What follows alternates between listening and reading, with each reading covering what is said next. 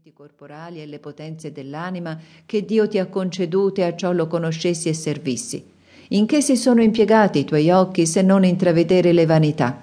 In che le tue orecchie se non in udire bugie? In che la tua lingua se non per ventura ingiurare, mormorare e dir parole disoneste? In che il tuo gusto, il tuo odorato ed il tuo tatto se non in delicatezze e delizie sensuali? Come t'approfittasti dei santi sacramenti che Dio ordinò per tua salute? Come gli desti grazie dei suoi benefici? Come fusti corrispondente alle sue ispirazioni? In che impiegasti la santità, le forze e l'abilità della natura e i beni che sono detti di fortuna?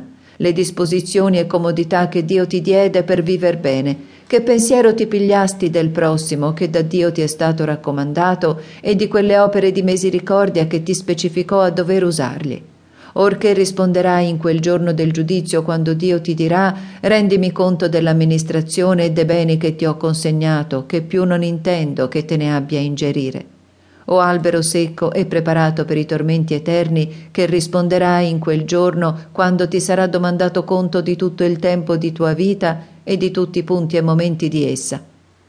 Terzo, pensa a peccati che hai commesso e ogni giorno fai dopo che apristi gli occhi alla cognizione di Dio. E troverai che tuttavia in te regna Adamo con molte radici e costumi antichi. Considera quanto sei irriverente con Dio, quanto ingrato ai suoi benefici, quanto ribelle alle sue ispirazioni, quanto lento nelle cose di suo servizio, le quali mai fai, né con quella prestezza e diligenza, né con quella purità di intenzione che dovresti, ma solo per altri rispetti e interessi mondani.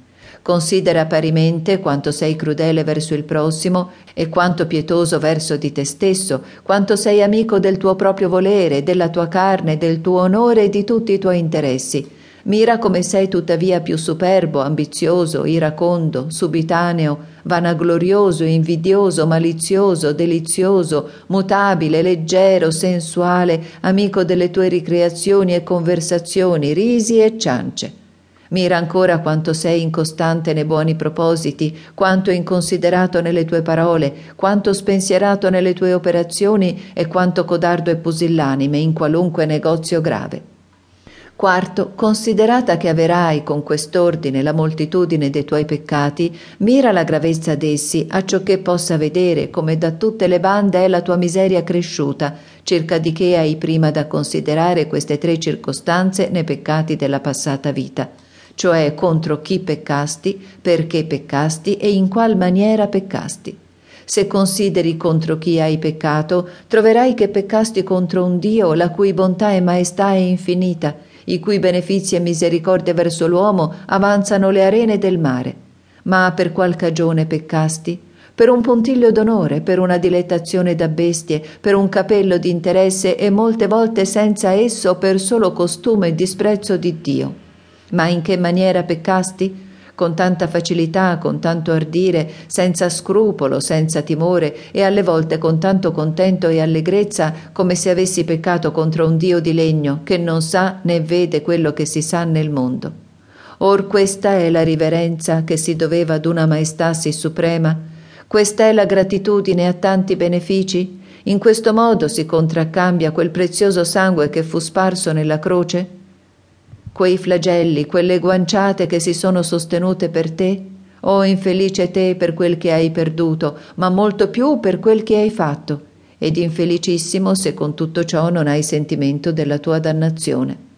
Dopo questo è cosa di grandissima utilità fermare alquanto gli occhi nella considerazione del tuo niente, cioè come dal canto tuo non hai altro che niente e peccati e come tutto il rimanente è di Dio perciò che è cosa chiara che così i beni di natura come quei di grazia, che sono li maggiori, sono tutti suoi, perché sua è la grazia della predestinazione, che è il fonte di tutte le altre grazie, sua quella della vocazione, sua la grazia concomitante, sua la grazia della perseveranza e sua la grazia della vita eterna.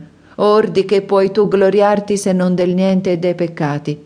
Fermati alquanto nella considerazione di questo niente, e questo solo metti a conto tuo, ed il rimanente tutto a conto di Dio, acciò che tu, chiaro e palpabilmente, possa vedere chi sei tu e chi è Egli, e conseguentemente quanto poco devi confidarti in te, estimar te e confidarti in esso, non in te stesso. Salvo.